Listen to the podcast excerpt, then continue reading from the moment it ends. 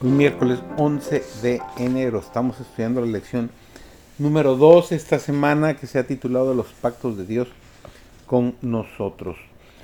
Recordemos que es parte del serial Administrar para el Señor hasta que Él venga. Su servidor, David González, nuestro título del día de hoy es El contrato del diezmo.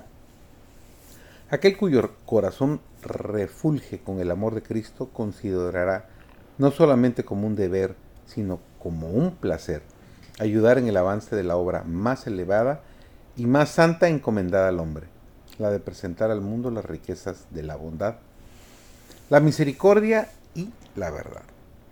Es el espíritu de la codicia lo que induce a los hombres a conservar para la complacencia propia los medios que por derecho pertenecen a Dios.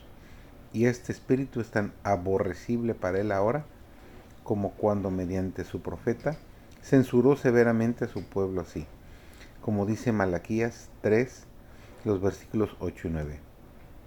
¿Robará el hombre a Dios? Pues vosotros me habéis robado. Y dijiste, ¿en qué te hemos robado? Los diezmos y las primicias. Malditos sois con maldición, porque vosotros, la nación toda, me habéis robado el espíritu de liberalidad es el espíritu del cielo. El Señor nos concede sus dones en abundancia. Lo dice Juan 3:16, porque de tal manera amó Dios al mundo, que ha dado a su Hijo unigénito, para que todo aquel que en él cree no se pierda, mas tenga vida eterna. Toda bendición que recibimos nos llena por medio de Jesucristo. No debemos entonces levantarnos y cumplir con nuestro deber hacia Dios, de quien dependemos para la vida y la salud, para recibir sus bendiciones sobre nuestras cosechas y nuestros campos, nuestros ganados, nuestros rebaños y nuestras viñas. Se nos asegura que si damos para la tesorería del Señor, recibiremos de Él de nuevo, pero si retenemos nuestro dinero, él retendrá su bendición y enviará maldición sobre los infieles.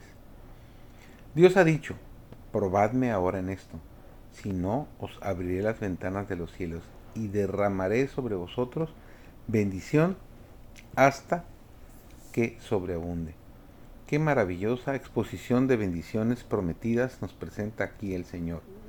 ¿Quién se puede aventurar a robar a Dios los diezmos y las ofrendas con semejante promesa?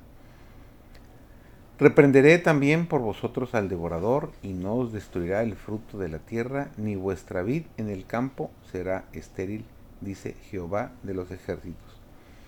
El plan de Dios en el sistema del diezmo es hermoso por su sencillez e igualdad. Todos pueden practicarlo con fe y valor porque es de origen divino.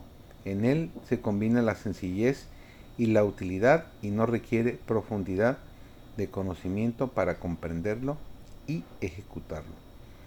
Todos pueden sentir que son capaces de hacer una parte para llevar a cabo la preciosa obra de salvación. Cada hombre, mujer y joven pueden llegar a ser un tesorero del Señor, un agente para satisfacer las demandas de la tesorería.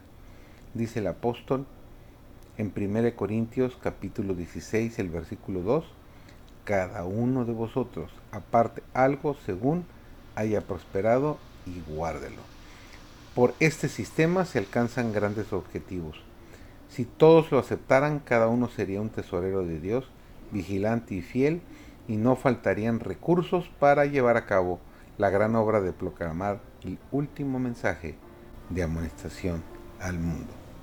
Qué maravillosa promesa tenemos cada uno de nosotros.